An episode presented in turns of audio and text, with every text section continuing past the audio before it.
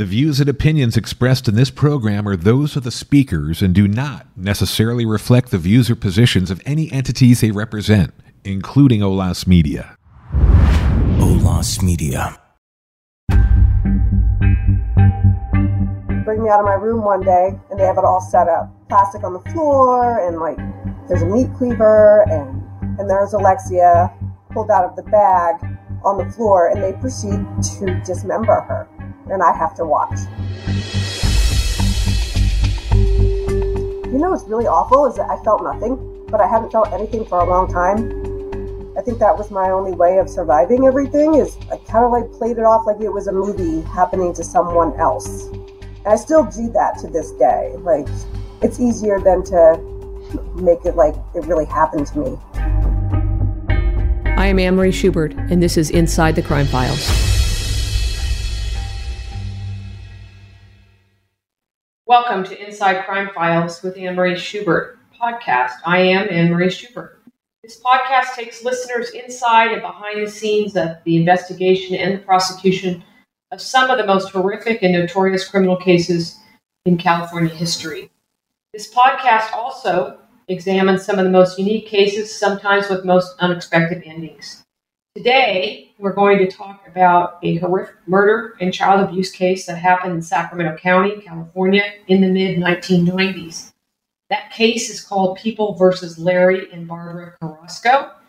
And my guest today, and I'm honored to be joined by Jessica Reale, FBI agent Jeff Rinek, and prosecutor Marv Stern. So I want to first off, I welcome all of you. Thank you so much for joining me. And let me start off perhaps with Jeff and Marv. And I'll start with you, Jeff Rinek. You and I have known each other for a very long time. Probably going to age myself by saying how long, but yes. maybe give the listeners a little bit about your history, the types of cases you handled when you were with the FBI, and just a sense of what you did with your career. Well, briefly stated, my first office assignment was to the Chicago field office, after which I transferred to the Manhattan, New York City field office. I was there for 11 years. And then after that, Lori and I, my wife, we came here to Sacramento. For most of my career, up until coming to Sacramento, I worked white-collar crime, organized crime. I also worked some fugitive stuff in Chicago, and also with new agents, you always end up being on what they call Title IIIs, where you listen with the earphones on. When you see them, these people sitting with earphones on, that's usually a new agent.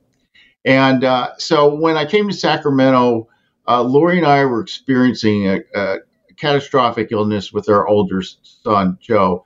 He survived, he's fine, but it left us with a real appreciation and concern of children suffering.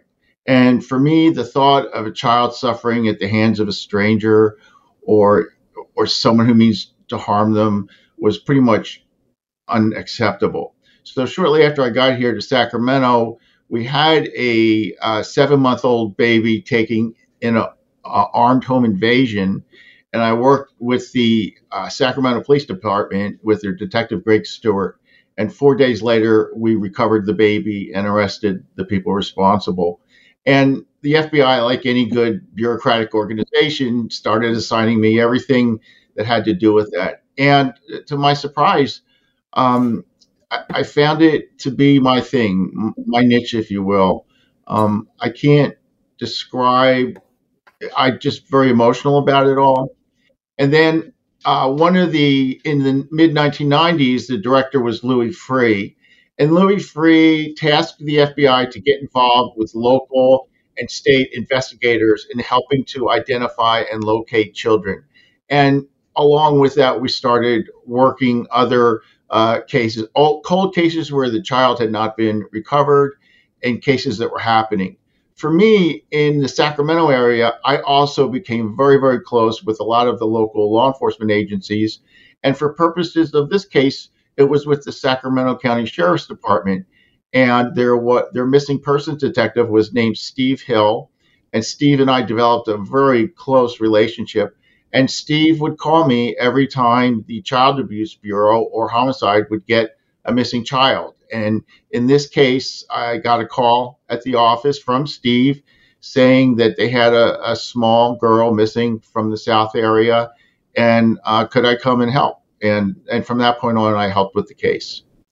So before we kind of get into the actual case, you know, you and I have known each other probably 25 years at least. And if my memory's right, you know, you worked a lot of pretty high-profile cases, and perhaps for the listeners, one of those cases was the Cary Stayner case, right? Well, people call it Yosemite case, Cary Stayner case.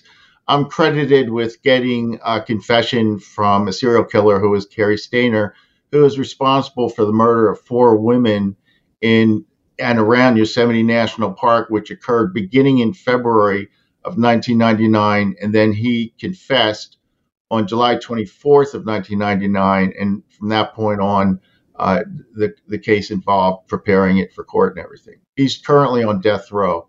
So, Marv, let me just kind of tee this up by, I came to Sacramento DA's office in August of 1996, and within a couple months, I was assigned to your unit, which was the child abuse unit, and you were my boss. But maybe kind of tell listeners about your background, you know, your tour through the profession of prosecution, that kind of stuff, types of cases you handled. Sure. I was a prosecutor for 34 years, the last 25 in Sacramento, the first 9 in Orange County. And a lot of my career before I was stupid enough to let myself get promoted to upper management was spent doing child abuse cases. Supervising the child abuse unit, trying a lot of cases.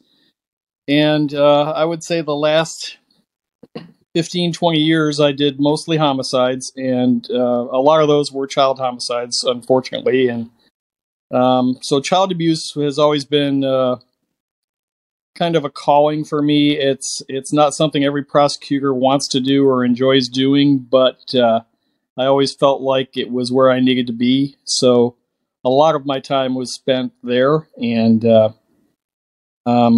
of course, this case came in during my time as a supervisor of the child abuse unit, so there it was on my plate. Yeah. What year did you retire, Mark? 2014. Okay. Oh. So, you talked about being the supervisor of child abuse. Maybe kind of tell the listeners, what does that mean to be the supervisor? What was your job? Well, I had 7 lawyers who did nothing but child abuse cases, which could either be physical abuse or sexual abuse. They each had caseloads anywhere from 15 to 25 cases, which is a very large caseload for child abuse. You know what that was like. But you have to take as many cases as come in. You can't turn them away because you're overworked. So these cases often go to trial. They probably have the highest trial rate of any unit because defense attorneys think they can win these cases. And, you know, sometimes it was hard finding lawyers who wanted to work in child abuse because it can be a very punishing assignment, very difficult emotionally and physically. But I got some great lawyers there, you included, and for the people who came there, they realized that that's why they became a prosecutor in the first place, to defend children. And I spent 4 years in Orange County doing it and 7 years doing child abuse cases in Sacramento. So, yeah, that was a lot of my career. Yeah, and it takes a toll. I mean, it's when we talk about child abuse, you know, it's not just physical abuse, and some of that we'll talk about today, but it's also sexual abuse, and sometimes there are crimes that are unspeakable. One thing the unit teaches you is that it's hard to believe what parents will do to their own children. Well, and sadly, Jessica, as I kind of introduced you, that's kind of what we're here to talk about. And let me first start by saying I am so honored that you're willing to do this with us and to talk about what happened to you and what happened to your sister. And so if you're okay with it, maybe you can kind of just tell us a little bit about, I mean, first of all, this all happened in Elk Grove, California, right?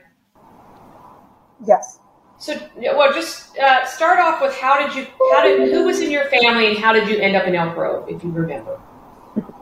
We moved a lot of places growing up. My mom moved us everywhere, wherever there was a new job or a new boyfriend, and I don't know, 6, 7 moves into my life, we ended up in Rancho Cordova for a little while with my grandmother and my younger brother and my younger sister.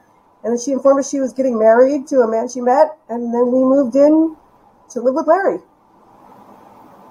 So your mom's name is Barbara, right? Correct. Okay. So tell us about your siblings. Who was in your family? I have a little brother, Chad, who is now, what is he, 31 or 32. And then I had Alexia, who is deceased. And then I have another younger brother, Michael, who was given up for adoption shortly after birth. So he didn't live with us or didn't have any part of. How was she, or how old was she? How old was she at the time of her death? She was 5. Okay. And how old were you at the time that this went on in Elk Grove? It was from when I was 12 until 13. Okay. So maybe, let me start off by asking, you said your mom, Mary, went through a lot of men, I assume, and ultimately decides to marry this guy named Larry. How long were they dating before they got married? I have no idea, because she was never really around. My grandmother raised us, so she would just find us a new place to rent, and she'd be gone and come back once a month just to take my grandmother grocery shopping. So I don't know what she was doing or who she was with while she was gone. She wasn't much of a mother, right? Fair to say. Oh, no. She was only a mother when it benefited her to either get like welfare, food stamps, or to look good in front of somebody. Like, oh, look at my children. But the actual parenting part, that wasn't her thing. Okay, so you move into this home in Elk Grove, and can you just kind of walk through, like, how did this whole case happen? How did it start? You're 12, right? I am. When we first started living with Larry, I was in 6th grade, so I had to switch schools and start going to school in Elk Grove. And my grandmother lived with us, with my brother and my sister, and things were fine for a while. I mean, normal for me. Like, my mom was in the house, but she wasn't parenting. I don't really even know. I think she was always kind of on drugs. It's just they become more prevalent once Larry had an accident and he was home full time. So I don't know if she used his injuries and his narcotic use from those injuries to help her cause, but it just went downhill from there. They both started using, and there was no getting out of it. What was their drug of choice? My mom, meth.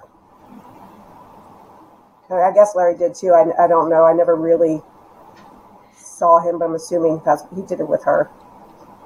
So, Marv, I'm sure you can attest to this. Sadly, in our child abuse unit, we saw a very high correlation in these types of cases with methamphetamine and other drugs, right? Absolutely. There's almost always drug use in the background of a child abuse case within a family. So, tell us... before we kind of get into what happened to you and your sister, tell us about your sister, Alexia. She was quiet. She was a tiny little girl. I don't know what she would have become, because obviously she wasn't allowed to explore her full potential. Once my grandmother was removed from the home, it was just me and her, and I took care of her the best I could. But I know she wasn't who she should have been, because she didn't have exposure to other children, or like toys or anything like that. She was she's quiet and sad. Like, honestly, she was lonely. I doubt her.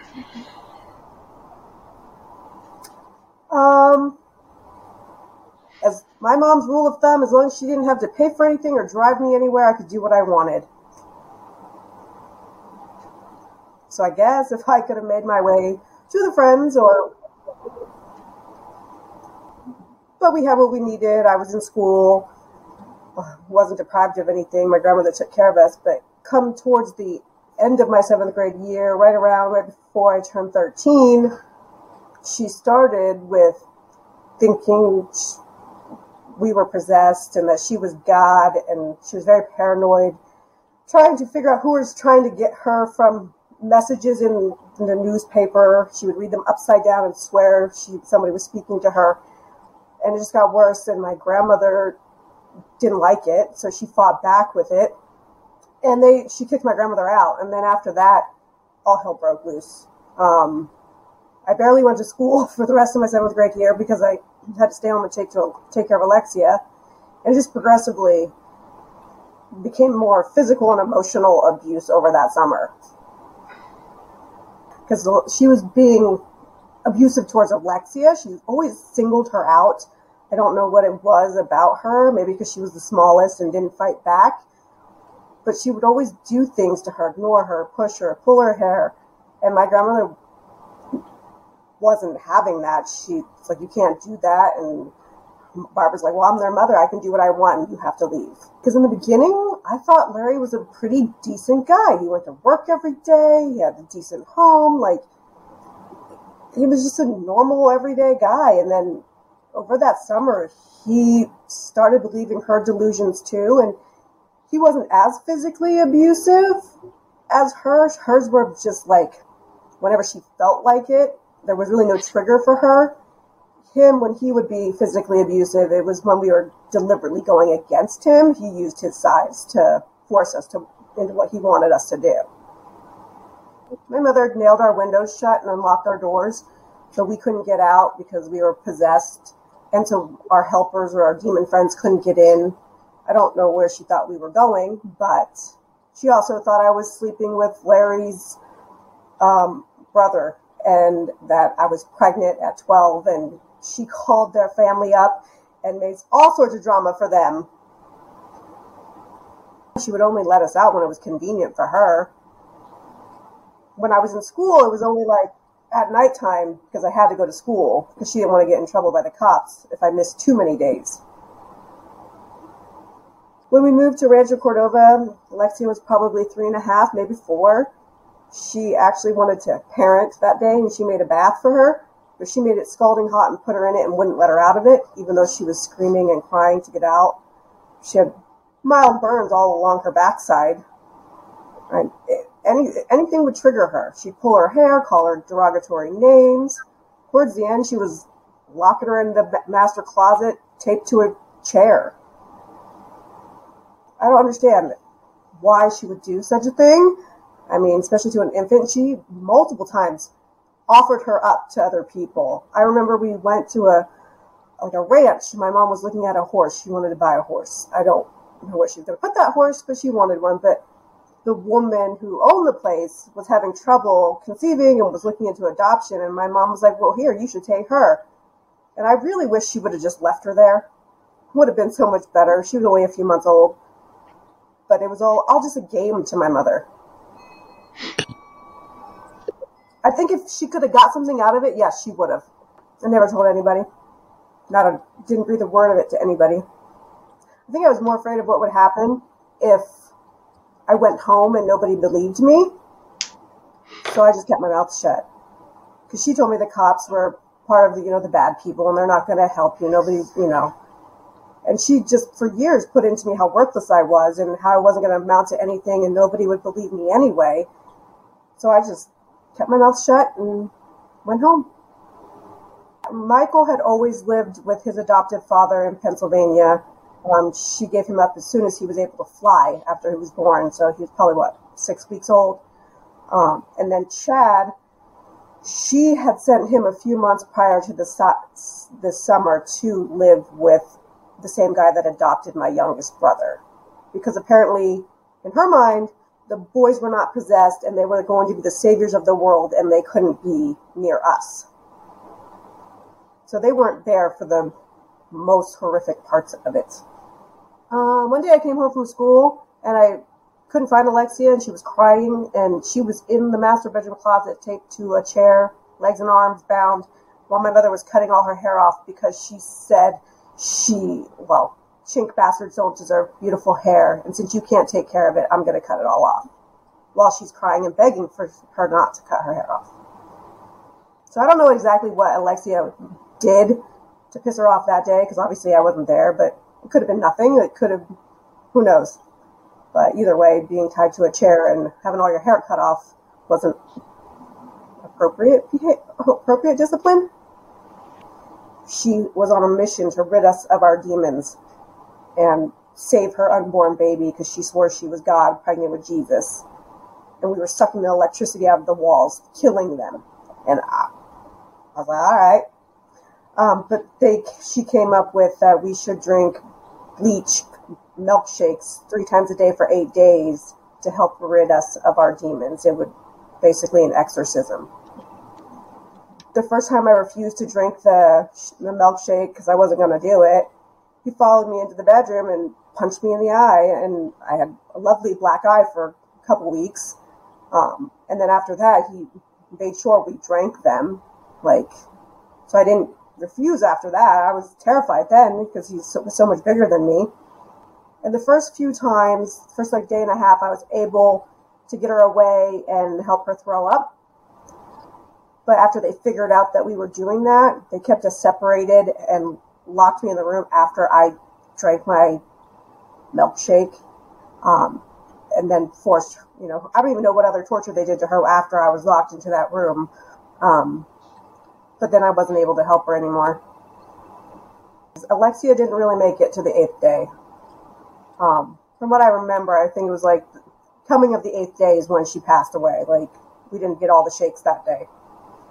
I remember being led out by Larry from the hall, my bedroom, into the hallway. And Alexia is in the bathroom in the tub. And there's a red enema bag in there too. And she's just laying in there. I don't know. I can't really tell if she's moving or not. But she was making noises. And then Larry brings me out, makes me sit and drink my shake. And as I'm finishing up, Barbara's yelling for Larry, saying that she's not breathing. I think she's dying. And then she lays her on the hallway floor, leans over her, does a half-ass attempt at CPR, realizes she's dead. I swear she smiled. And that was that. No more bleach. I guess she figured, well, we rid the demon. We're good to go. So I didn't have to drink the shakes anymore. And they just put her body in a trash bag and put her in our freezer. I saw all of that. I saw she was lifeless on the floor. And once Barbara thought there was no attempt in, she wasn't going to be saved, Larry got the trash bag from the garage. They put her in one of those big black contractor bags. And I was made to follow around. I had to follow them around because it was always, well, this will happen to you too if you don't listen or if you don't do as you're told. So I was following around, and they put her in the freezer for a couple days until they decided what to do with her. A couple days go by. It's normal. They're trying to be nice. They're doing their drugs and hanging out in their room all day, so I don't see them much. But I'm not locked in a room. And then they bring me out of my room one day.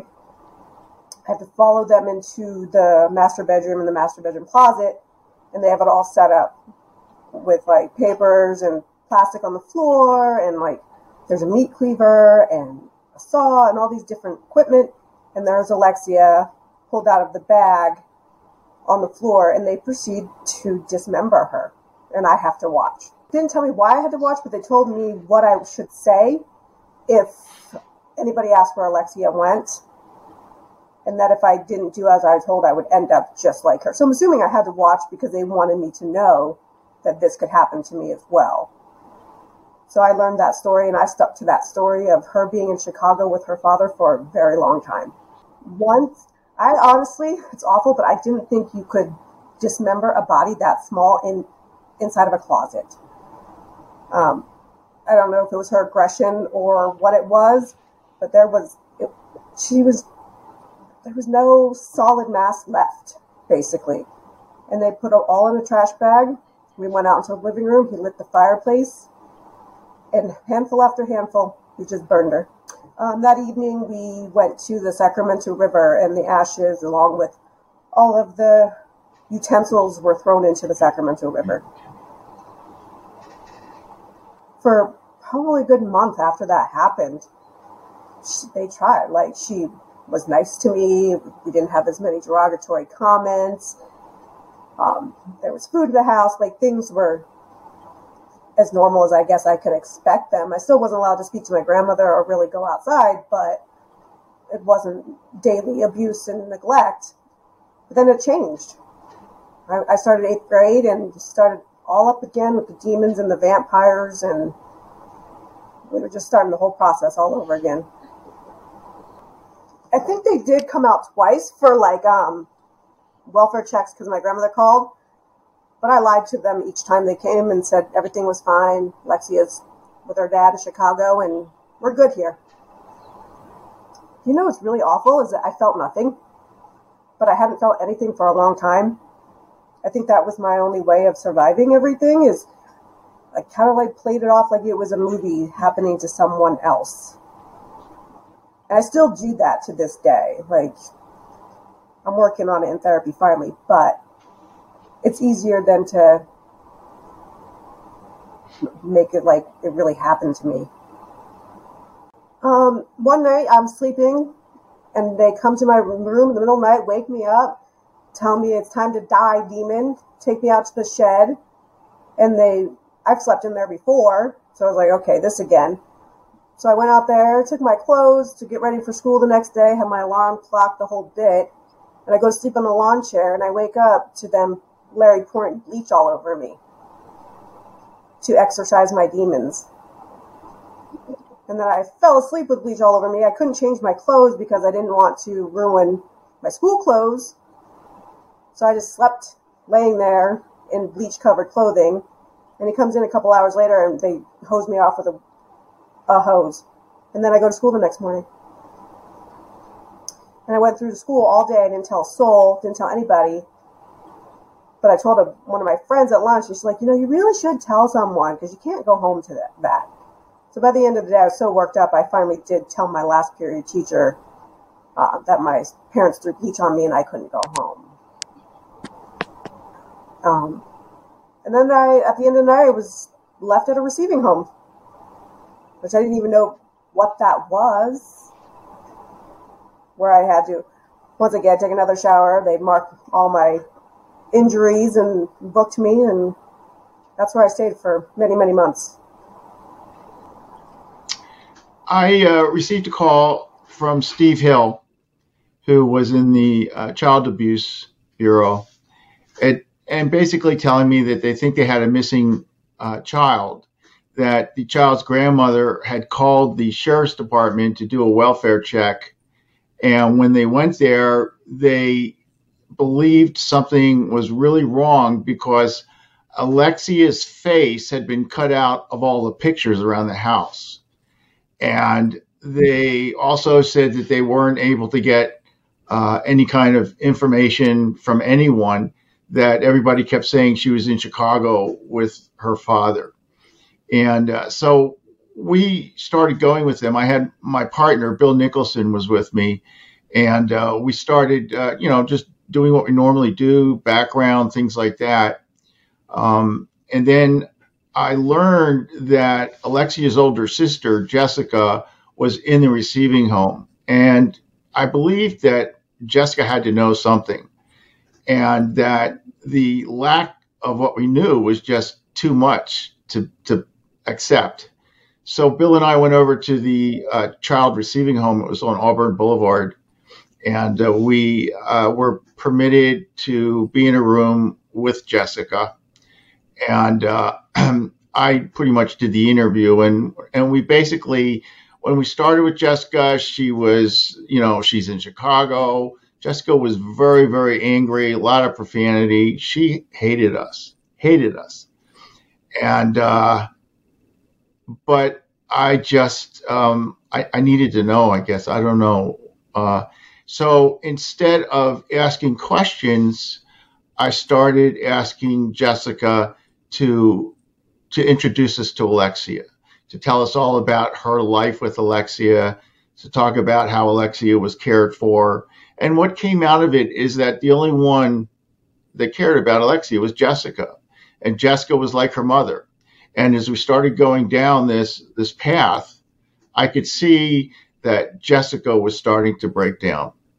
And I made a choice to continue. I should say that I looked for Jessica for 25 years after this to apologize to her.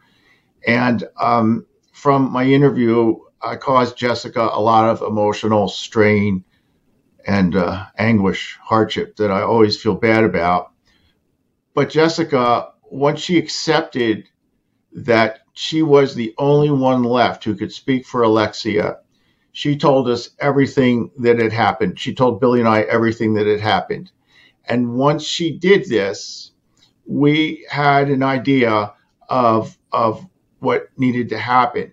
We reported it immediately to Mona Fiord, who was the case detective, and to Steve, and to the Child Abuse Bureau. The receiving home where Jessica was not happy with me because we would not let them into the room while Jessica was in such a fragile emotional state, but we needed to know what happened to Alexia. And then as soon as we informed the Sacramento County Sheriff's Office, they rallied around Mona and they started putting together search warrants, and we started going to the house. And the first time we went to the house, we found that there were numerous graves of dogs in the backyard. And with our inability to locate Alexia and with what we had heard from Jessica, we were very concerned that there might be parts of Alexia in the dogs.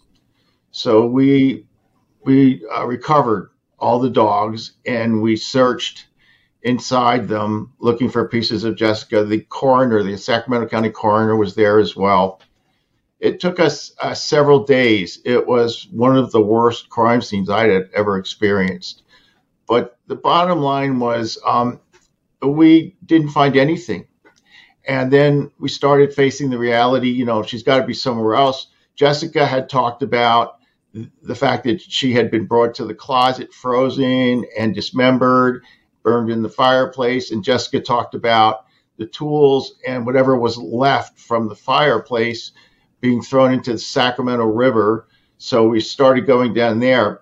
And Jessica remembered that while they were at the Sacramento River dumping all that stuff, that they had locked themselves out of their car and had to break one of the windows on the car. So we really did an extensive review of the parking area, and we found a spot where there was a lot of freshly broken glass, and we figured that must have been where they parked. We called for the county search and rescue, and they brought divers in, and the divers were unable to locate anything. So then with the inability to locate her in the river, we then went back to the house. And by this time, the FBI, because of our director, Louis Freeh, we were actively helping, and we were using our laboratory resources to help. And also in Sacramento County, they had an evidence technician named Faye Springer, who's just a very, very much an expert. Yes, famous. And she was just remarkable. So to not go on too long, we went back to the house.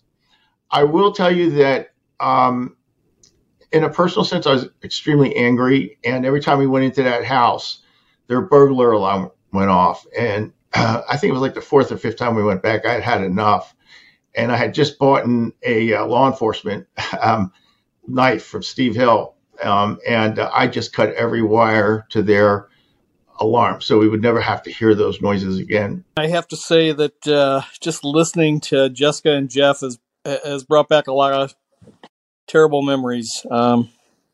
It's a very tragic situation, and you know, you think about that little girl and the life she never got a chance to lead, and it just breaks your heart. But getting back to the narrative of all this, I was sitting in my office, and Jeff and someone from the sheriff's office, I can't remember who, I guess it was Mona, came in and presented the case. And at first it was just a child abuse case. with Jessica as the victim because we didn't know about the homicide. So we were talking about what had happened in the shed and the bleach being poured over her and reporting it to her school teacher. And that's how it all started. And it stayed that way for a while until Jeff and the sheriff's department were able to get more information. And that primarily came from Jessica. They did spend a lot of time digging up the backyard. They used ground penetrating radar, as I recall, because they were concerned that Alexia was buried back there. But there never really was any physical evidence that really assisted in the case at all because they had covered everything up so well. There was clear evidence that they had changed the carpet in the master bedroom closet. And there were signs that the bleach had been used on the concrete there. And, of course, the pictures in the house that law enforcement found that were Alexia's face had been cut out of the pictures. And, of course, that she was missing and nobody knew where she was. The FBI went to Chicago and checked with the natural father, and he said she had never come to live with him. And the grandmother had never seen her anymore. So it was pretty clear she was gone. And then eventually it turned into a homicide case. We filed the homicide charges. I remember several times going out to the receiving home and taking Jessica out, and we would go to lunch and just talk about the case and talk about what was going to happen. And that went on for a few months. Barbara and Larry each did make statements to law enforcement, but they lied pretty much about everything. Barbara would blame Larry. Larry would blame Barbara. There still wasn't any physical evidence. We had a missing child, an older sister who told us what had happened, and that was about it. And it came to trial eventually. Larry's trial went first. We did a jury trial for Larry Carrasco, and he was found guilty of second-degree murder. Jessica testified. She was my primary witness, my primary evidence, really. I mean, I was able to prove other things. As Jeff told you, we had the glass from the parking lot, which corroborated her story about locking themselves out of the car that day. And we actually were able to prove that the window glass that they found came from a model of that same kind of car they had. So that was actually fairly substantial corroboration of Jessica's story. Jury did the right thing, found him guilty. Judge did the right thing and gave him a maximum sentence. And then we moved on to Barbara. She pleaded not guilty by reason of insanity. One of their defenses was that bleach wouldn't kill anybody.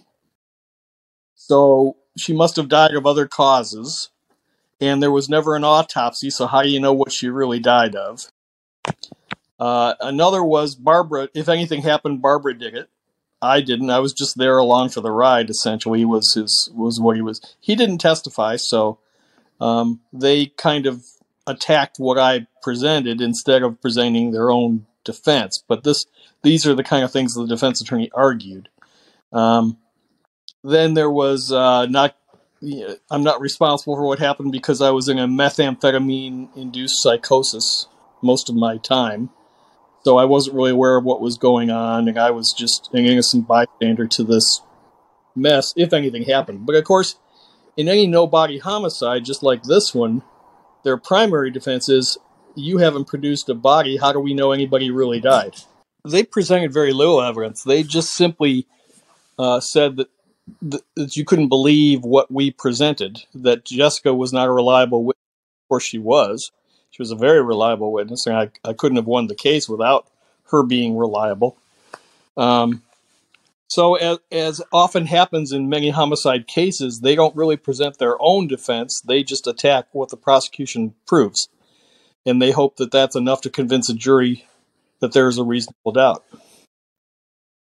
Barbara goes to a court trial with a different judge, no jury. Her primary defense is, I was insane, so I'm not responsible for anything that occurred. And the defense attorney and I think it was Bart Wooten from the public defender's office, we agreed on the judge, and we agreed to submit the evidence through transcripts from the Larry Carrasco trial. So I didn't have to call Jessica or any other witnesses this time. We presented everything via transcript, and the judge simply read the transcripts. And because insanity was the big issue, where we called witnesses, both sides called witnesses, were the psychologists and psychiatrists. It was a battle of shrinks, and I guess my shrinks did a better job because she was found guilty. The judge rejected her insanity defense, and she also received a life sentence.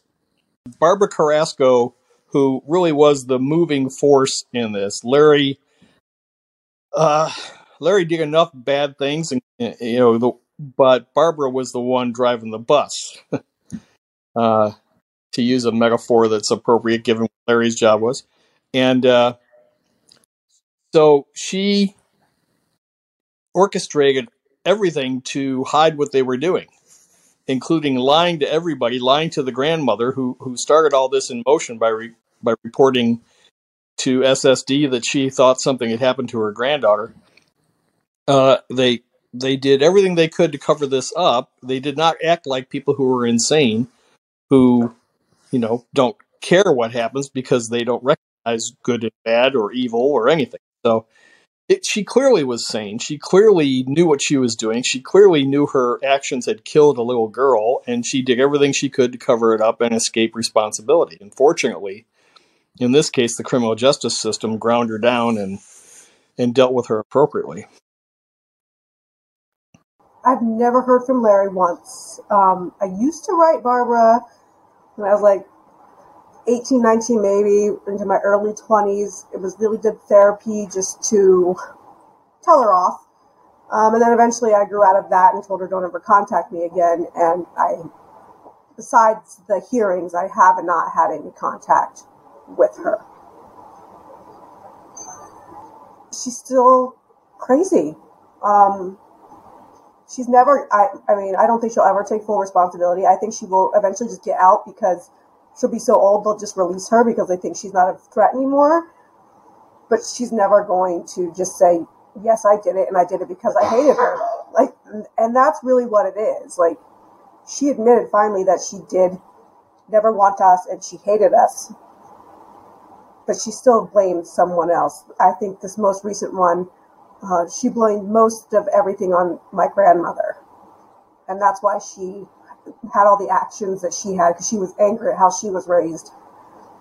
Is any of that true? I have no idea, because my grandmother's not here to agree or disagree with any of what Barbara is now currently saying. Well, I think I've spent a lot of time in child abuse and heard so many cases, and the one thing that always becomes so sharply in focus for me is that drug abuse destroys families. And I've heard people say that drug abuse is a victimless crime, that people should be allowed to use drugs and it doesn't cause any problems except for themselves. But the reality is that drug abuse is present in almost every serious case of child abuse that I've ever seen. And believe me, I've seen a lot of them. And so what I would hope people would recognize here is that this case is the most horrific example of how drug abuse destroys families and children. And people need to recognize that.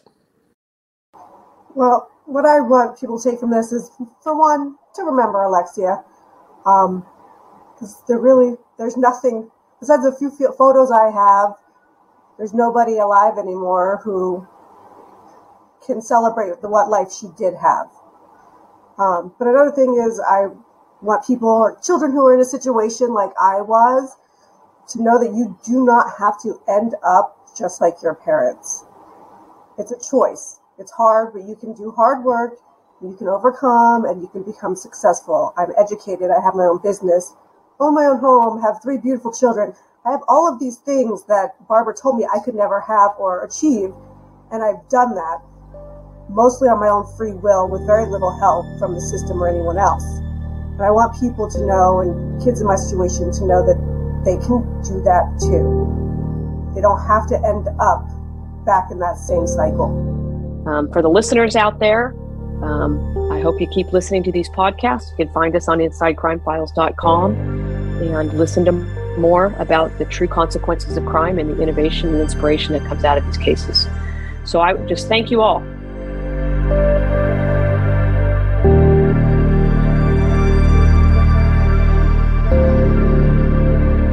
OLAS Media presents Inside the Crime Files.